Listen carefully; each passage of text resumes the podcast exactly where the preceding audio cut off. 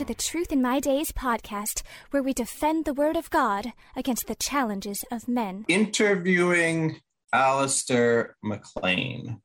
Who was Alistair MacLean? Alistair MacLean was a uh, Scottish author of adventure fiction. He was one of the best selling fiction authors of all time, famous for books like The Guns of Navarone, Ice Station Zebra, and Where the Eagles Dare. And there's an interesting story about an Alistair MacLean interview recorded in the incomplete book of failures. As I recall the story, it seems that MacLean was a private individual who shunned publicity, and it was notoriously difficult for anyone in the media to get an interview with him. But one time, a local station heard that Alistair MacLean was in town, and they thought, hey, why not give it a try? They found out where he was staying. They called his hotel and uh, asked, Alistair, would you be willing to come on the radio and do an interview with us? They didn't expect he'd say yes, but to their delight, he did. He agreed. He even seemed flattered by the invitation. And so they advertised the upcoming live interview copiously through the rest of the week. And then the time came for the interview, and Alistair MacLean showed up at the studio. The interviewer greeted him, and then they were on the air, and the live interview began. And the host started out saying the usual kind of pleasantries. So, and he gets into the meat of the interview. He says, So tell us about your books. How do you get the ideas for your books? Alistair looks at him after a moment of silence and says, Books? Yes, your, your famous books. What books? You know, The Guns of Navarone, Ice Station Zebra, Where Eagles Dare. I didn't write those books. But aren't you Alistair MacLean? Yes. The author? No, I'm not an author. I'm, I'm a clerk in the Bureau of Agriculture. And it turned out that was, this was a different Alistair MacLean. They had the same name. It was not the same guy. And the poor radio station stuck doing a live interview for the next hour could discuss such interesting topics as how much corn was grown the previous year and other fun things like that. The problem here, they'd gotten the wrong Alistair MacLean. He had the same name, but he was a different guy. And that was embarrassing to be sure, but no real harm was done. Getting the wrong Alistair MacLean may make for a boring interview if you're not interested in how much corn was grown last year. But again, no great harm done. But what if you get the wrong Jesus? What if you get a guy with the same name, but it's a different guy? And yes, that can happen. Even in apostolic times, Paul had to issue this warning in Second Corinthians 11, 3 to 4. But I fear lest somehow, as the serpent deceived Eve by his craftiness, so your minds may be corrupted from the simplicity that is in Christ. For if he who comes preaches another Jesus, whom we have not preached, or if you receive a different spirit which you have not received, or a different gospel which you have not accepted, you may well put up with it. And Paul issues this warning because he's worried. And it seems strange eh, because these are people who, who heard the true gospel, knew the true gospel, knew the true Jesus. Why would they accept when somebody came in teaching a, a different Jesus, different from the one Paul preached? Why would they accept it? Well, there's a clue in this very warning says at the beginning, as the serpent deceived Eve by his craftiness. And then, so your minds may be corrupted from the simplicity that is in Christ. So, first, as the serpent deceived Eve, well, if we want to understand what that means, we need to go back and look at how the serpent deceived Eve. So, we flip back to Genesis chapter 3, verses 1 to 6. And we see the beginning of it. The serpent is there. It says to the woman, Has God indeed said, You shall not eat of every tree of the garden? Did God really say that? And that's how it starts. Cast question upon the word of God. That's where it starts. You know God's word, you know it's God giving it. You're not going to go against it. But are you sure he really said that? And we have a lot of forces in uh, in society and academia today calling itself historical criticism and textual criticism that are doing that very thing. Did God really say these things? That's where it starts. And then it continues.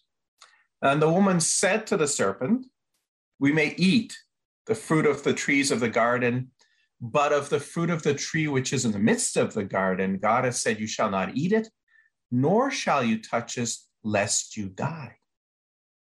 Ooh. There is no record of God commanding them not to touch it. Okay? He said, You shall not eat of it. Now, maybe he said, You shall not touch it some other time, and it's not recorded in scripture. But as far as we know, he never said that. And for her to insert that then suggests maybe she hadn't bothered to pay careful attention to God's word.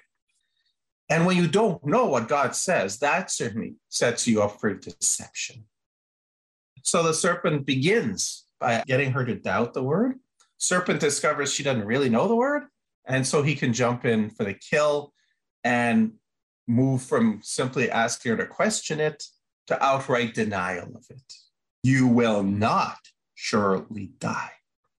God lied to you. And why did he lie? He doesn't want you to be like him. God knows that in the day you eat of it, your eyes will be opened. Now, would an outright denial have worked if he hadn't first got her to question it? Maybe not, but he did. And now he's into outright denial and casting aspersions on God's character here. God doesn't really have your best interests at heart. He is trying to keep good things away from you. And so you can't trust him. And isn't that something that comes up in society nowadays, where the idea of love is instant gratification? Whatever I want, I should have. Love means doing whatever I feel like doing. And if, if God says no, then we can't trust him. If he says no to any of our lusts, wow, we're not listening to that. And then finally, the punchline you will be like God, knowing good and evil. You will be your own arbiter of what's right and wrong. You do not have to listen to God because you will be like him. And this, folks, is behind every sin the desire to be your own master, your own God, to be completely autonomous, not answerable to God or anyone. And it is a lie, a colossal lie, because you know what? You are accountable to him. Whether you admit that or not, whether you accept that or not, you will stand before his judgment seat one day. You can't escape that is simply fooling yourself if you think you can be your own God or be like God. But it's an appealing idea to a lot of people, and Eve falls for it. So, again, question whether God said it or not, question the word of God, see if the person actually knows the word of God. You're not going to fall into it if you know the word of God well. Maybe she didn't. And then outright deny the word of God and cast doubts on the character of God and the temptation be your own God. And that this is how the serpent deceived Eve. And the second aspect is this as the serpent deceived Eve by his craftiness, so your minds may be corrupted from the simplicity that is in Christ.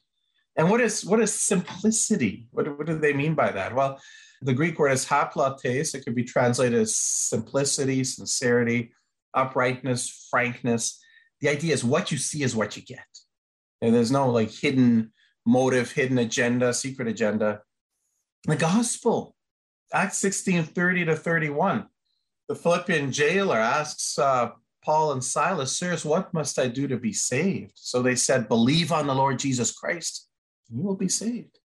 That's a pretty simple gospel. What you see is what you get. Put your faith in Jesus, you will be saved. Now, I wonder if the Philippian jailer thought from a wow, it's got to be more to it than this, isn't it? Because everywhere you look, believe on the Lord Jesus Christ, you will be saved. It's a simple gospel. And I've heard of people who said, well, that's too easy. You mean all I have to do is believe? And it rankles the souls of some people that they cannot take part in their own salvation. They can't do things to earn in part at least, their own salvation. It's too simple to them, believe and be saved. They want to do things. And that's why Paul issues this warning. People who doubt the word of God, people who don't know the word of God, people who listen to and accept denials of it, who find it too simple, who want to insert a role for themselves and in earning eternal life, those who want to be God, figuratively, if not literally, these are the ones who are in danger of accepting a false Jesus and a false gospel. And how much more those who want to be God themselves. And I'm warning you about this today because there are many who go about out there bringing a different Jesus and a different gospel, as Jesus said would happen. We have, for example, the uh, Eastern Lightning Church or Church of Almighty God. And this will give you a different Jesus. They will tell you that Jesus has already returned as a Chinese woman who will free people from their sins. Now, Jesus said, when he returns, the whole world will see it. So it's not some kind of secret return in the bowels of China. And the, the angel said to the apostles after Jesus ascended into heaven, this, this same Jesus will return, this same Jesus, as you saw. So, no, he's not coming back as a Chinese woman. It's different gospel, different Jesus. The Iglesia ni Cristo, church in Christ, will tell you that Jesus is the highest creation of God, but is not deity. Salvation is not by faith alone. Again, see, you have to do more. It's, it's too simple to say just believe. It, it requires works by the church, which is the only true church and controls your eternal destiny. So, again, a different Jesus and a different gospel. One called the Kingdom of Jesus Christ, the name above every name, run by a Filipino named Apollo Quiboloy. And he will tell you that Jesus was the Christ in the Jewish setting who failed to bring about salvation, and only Apollo Quiboloy himself who claims to be the Son of God and Christ in the Gentile setting can do that. You a very different Jesus and a very different gospel, but it is fooling some people. And of course, you've probably heard of the Watchtower, the Jehovah's Witnesses, because they tend to come to your door every once in a while. They also will give you a different Jesus. It's a created being. He's actually Michael the Archangel. Uber Michael, in fact, because he's an improved version of Michael after his crucifixion. And salvation is by works and by obedience and watchtower different Jesus, different gospel, and then, of course, you have Mormonism, calling itself the Church of Jesus Christ of Latter day Saints. They've recently done some rebranding where they just call themselves the Church of Jesus Christ, again, trying to hide who they are. And here, too, we ask is this a Christian church as they claim, or is it another Jesus with another gospel? And this one we need to spend some time on because they, they tend to come to your door. You might have already encountered them. They will always come in pairs, like the Jehovah's Witnesses, but you can always distinguish them. You know which one is which because they will always dress like this, the Mormons. The, the short sleeve white shirt, the close cropped haircuts, and the, the black name tags, where they identify them as elder so and so. Christians often don't know what to do with such people when they show up at your door? Do you just not answer the door and pretend you're not at home and hope they go away? You slam the door in their face? Do you engage them in talk? Okay, those are your options. Now, do remember this morning. So, I would suggest if you're not grounded, if you're not knowledgeable in the Christian faith, then you're ripe for deception. I'd say let them move on and get busy getting grounded in the Word of God. But if you are grounded, and if you know your faith well, then you have an opportunity now to present the true gospel to them, to try to bring them from darkness to light. And we had a couple of Mormon missionaries over last Sunday. Dana had bumped into them a couple of days earlier and invited them to come on Sunday, and they actually showed up. Uh, and how the encounter went with them may have some good lessons for us. So, point number one the first thing they will claim is this they want to set you at ease we believe in Jesus too. We're not trying to convert you. We believe in Jesus too. And they'll tell you, we believe the same things you do. And that's the first problem. They believe a very different Jesus and a very different gospel. They do not believe the same things we do, and they know it. They know they don't. So you have to ask yourself right away if a church could possibly be a true church if it starts out by being deceptive. But of course, seeing the problem depends on you knowing what they actually believe. You have to know what they believe. And if you point out to them that you know and you tell them their beliefs, then they will admit it. They'll say, yeah, I guess guess it is different. But uh, they start out trying to get you off guard by telling you they believe the same things. What do they actually believe? Well, uh, Mormonism was founded by a fellow called Joseph Smith, born in Vermont in the US in 1805. And he eventually went on to claim that he did a greater work than Paul, than John, than Peter, and yes, a greater work than Jesus. Nobody ever did what Joseph Smith did. According to Joseph Smith, and this is what Mormons believe, Joseph Smith in 1820 was visited by Elohim, which is God the Father, and Jehovah, who is Jesus, and they told him all churches were corrupt and Joseph Smith would restore the true church. Notice that God and Jesus are two completely separate beings. Three years later, in 1823, he is visited by the angel Moroni, who told him of some golden plates buried on the hill Cumorah in New York State.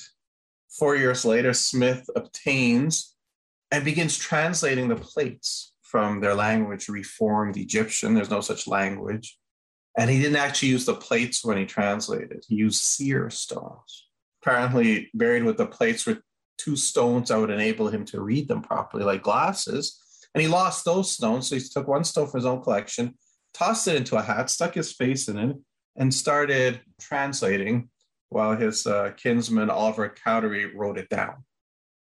In 1830, the translation is finished and published as the Book of Mormon and the Church of Jesus Christ of Latter day Saints is officially founded, organized. 1835, a second book, Doctrines and Covenants, containing revelations to Joseph Smith and teachings of Joseph Smith, is canonized. In 1844, Joseph Smith is killed and succeeded by Brigham Young.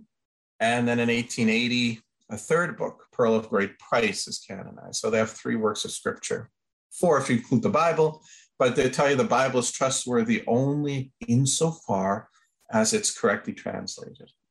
Wherever the Bible disagrees with the Book of Mormon, the Bible was not translated correctly. What do they actually believe?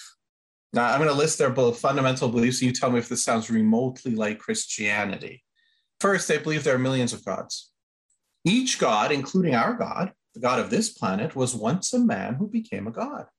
With his own planet full of people populated by his own spirit children that he conceived in the spirit world with his spirit wife, and all these people will then worship him as God.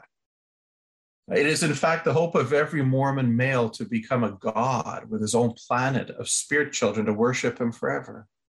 Even the serpent only said you'll be like God. Mormonism tells you you will be God.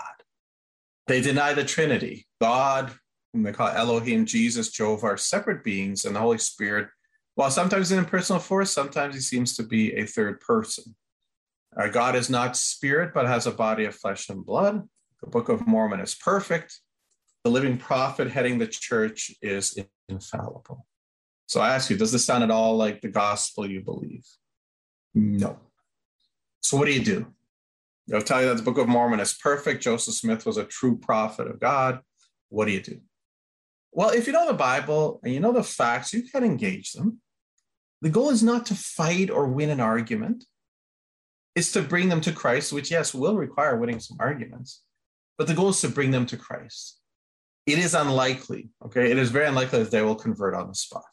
Not impossible, but but very unlikely. And they will leave believing the same things they did coming in, and you can be discouraged by that.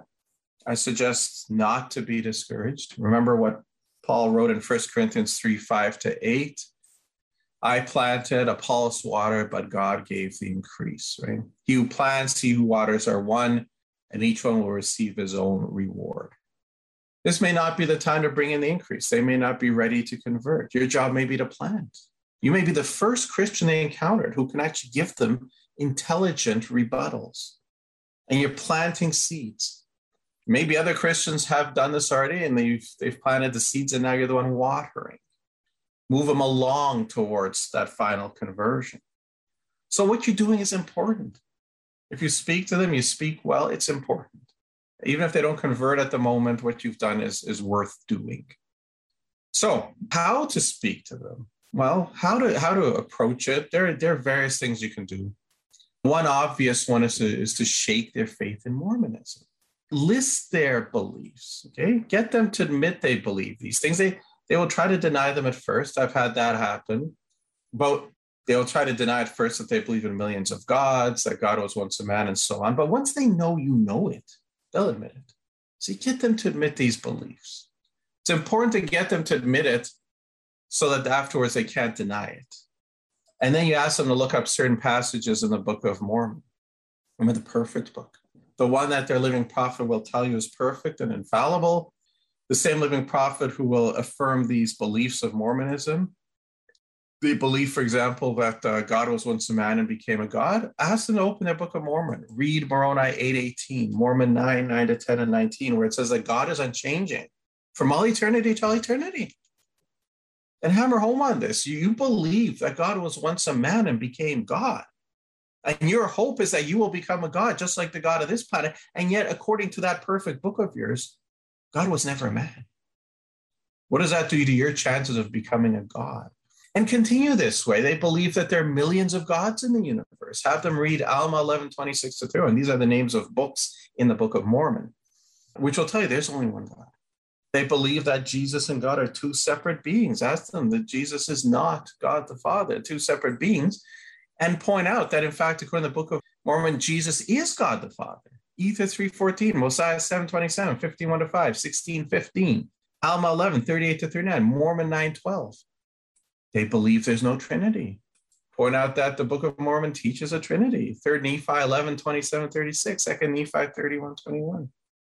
They believe that God is not a spirit, but is flesh and blood, as a body like yours and mine. And yet, according to the Book of Mormon, God is a spirit, Alma 31:15. If they're willing to go through all these, point out if your book contradicts your beliefs, and you believe that book is perfect, and your prophet is infallible, and he affirms both the beliefs and the book, then it cannot be true. Eh, either the book is wrong or your prophet is wrong. Either your beliefs are wrong or your book is wrong, but your belief is the book cannot be wrong. And at this point, you need to point out that if you care about your eternal soul, you will abandon Mormonism, won't you? If you really care about the truth, if you're really willing to go where the evidence leads. Otherwise, you will be without excuse on Judgment Day. Another thing you can do is lead with this, which I did on, on Sunday. Ask them this, okay? I know what you believe. I want to know why you believe it. And you try to explain why it's crucial to know why you believe what you believe. Otherwise, how can you know it's true? Isn't your eternal destiny important enough that you should do your due diligence in this matter? I mean, after all, that's what Jesus said, right? They will tell you this repeatedly. We know the gospel. That's what we tell them. We know the gospel Jesus taught us. The apostles that Jesus chose recorded it for us in the Bible. Now, they will tell you look, after the apostles, true Christianity was lost and Joseph Smith restored it. By point, look, you say after the apostles, oh, we know what the apostles believed. It's in the Bible. And we point out that Jesus proved it. How? By fulfilling ancient prophecies, working amazing miracles, rising from the dead. Joseph Smith brought a very different gospel. What evidence did he give that we should believe it? And pin them down on that. Why do you believe? Jesus said you have to go by evidence. If I do not do the works of my Father, do not believe me. But it says, believe the works. And again, the very works that I do bear witness of me. Again, believe me for the sake of the work themselves. See, this is what sets the true Jesus apart from every other Jesus. The true Jesus is the only one that can prove himself. And I'm so glad that our God did give us evidence to prove himself. And so you have to hammer down on this. I keep asking, why do you believe this? And they kept saying, well, we believe that Joseph Smith is a prophet. And I had to keep interrupting and saying, I know you believe that. I know what you believe. I'm asking you, why do you believe it? And they can't give you an answer at all. And then another punchline if, if we say this for the sake of argument, let's suppose we believe all that Joseph Smith said. Let's say we believe that he was indeed approached by two spirit beings in 1820. The Mormon church didn't teach this until 1842, 22 years after it supposedly happens. There was no mention of it until then. And their early records shows nine different accounts of this first meeting that contradict each other on how old he was at the time, where it happened, who the personages were that approached him, what instructions they gave him. So it's not believable. But let's say we believe it for the sake of argument. How could Joseph Smith or we know that these spirit beings who approached him were actually God and Jesus? How do we know they're actually God and Jesus and not evil spirits trying to mislead him? How can you know that? It's the same thing as with Islam. If we believe everything about the, the traditional accounts of, the, of how Islam started, it goes back to Muhammad in that cave, approached by a spirit being who announced that he is Jibreel, the archangel. How can you possibly know that it was really Jibreel, not an evil spirit? How could Joseph Smith really know this was God and Jesus and not evil spirits? There's no answer. There is no reason they can give for believing this. And that's when you can point this out to them as well as Paul's warning in mm-hmm. Galatians 1 6 to 9. I marvel that you are turning away so soon him, from him who brought you in the grace of Christ to a different gospel, which is not another gospel. But there are some who trouble you and want to pervert the gospel of Christ. But even if we or an angel from heaven preach any other gospel to you than what we have preached to you, let him be accursed. We are warned specifically to beware of angels preaching a different gospel. And who brought Joseph Smith those golden plates, uh, the different gospel? Well, wasn't it an angel? Moroni. We were already warned not to listen to angels bringing different gospels, weren't we? So when they're stuck, they have no answer. They cannot give you any factual basis for their belief. They will retreat to this. Faced with the utter lack of evidence, they will say, Well, look, uh, just ask. If you shall ask with a sincere heart, ask God, the eternal Father, in the name of Christ, if these things are not true. And if you shall ask with a sincere heart, with real intent, having faith in Christ, he will manifest the truth of it unto you. Really? How? How does he manifest it to you? Well, I'll tell you, you get a burning in the bosom. So what is that? Well, here's one Mormon elder from the Quorum of the 12 Apostles who tells you Surely the word burning signifies a feeling of comfort and sincerity. That is the witness many receive. That is the way revelation works. So, in other words, you feel it's true. But guess what? Every religion believers feel it's true. Show me where Jesus ever said that that is how you determine truth. Where did Jesus say, well, just, you know, believe and you'll feel? No, wait.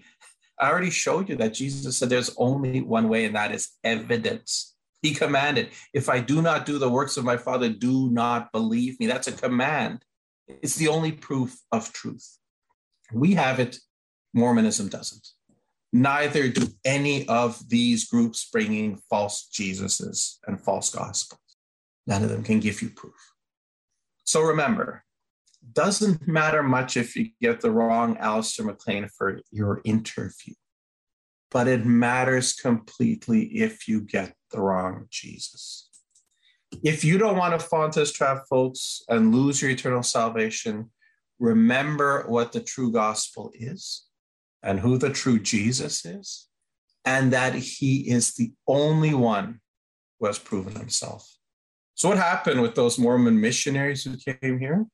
Well, we had a nice, lengthy Irenic talk. They didn't convert on the spot, which I didn't expect they would. My goal was to plant seeds, seeds of doubt and Mormonism, seeds of the true Jesus. And I think I, I succeeded in doing that. I planted, or perhaps I watered what others had planted before me. And I can hope that one day God will give the increase, and those two who are here will come to the true gospel. They have listened to the lies of another Jesus and a different gospel long enough, time to turn to the truth. If you enjoy our content and think this is important material, the best compliment you can pay is by sharing this with your friends and family. This helps us out a lot. Also, if you enjoyed today's program, please like, comment, share, and subscribe to this podcast. We would love to hear from you. Thank you for listening to the Truth in My Days podcast with John Torse. We would love to hear from you Please feel free to share any questions or comments you may have. You can reach us on Facebook, Instagram, MeWe, and YouTube. Simply search Truth in My Days as one word. Again, Truth in My Days as one word, no spaces in between. And you can connect with us. You may also visit our website for more comprehensive material and to learn more about our ministry. Our website is truthinmydays.com. Thank you.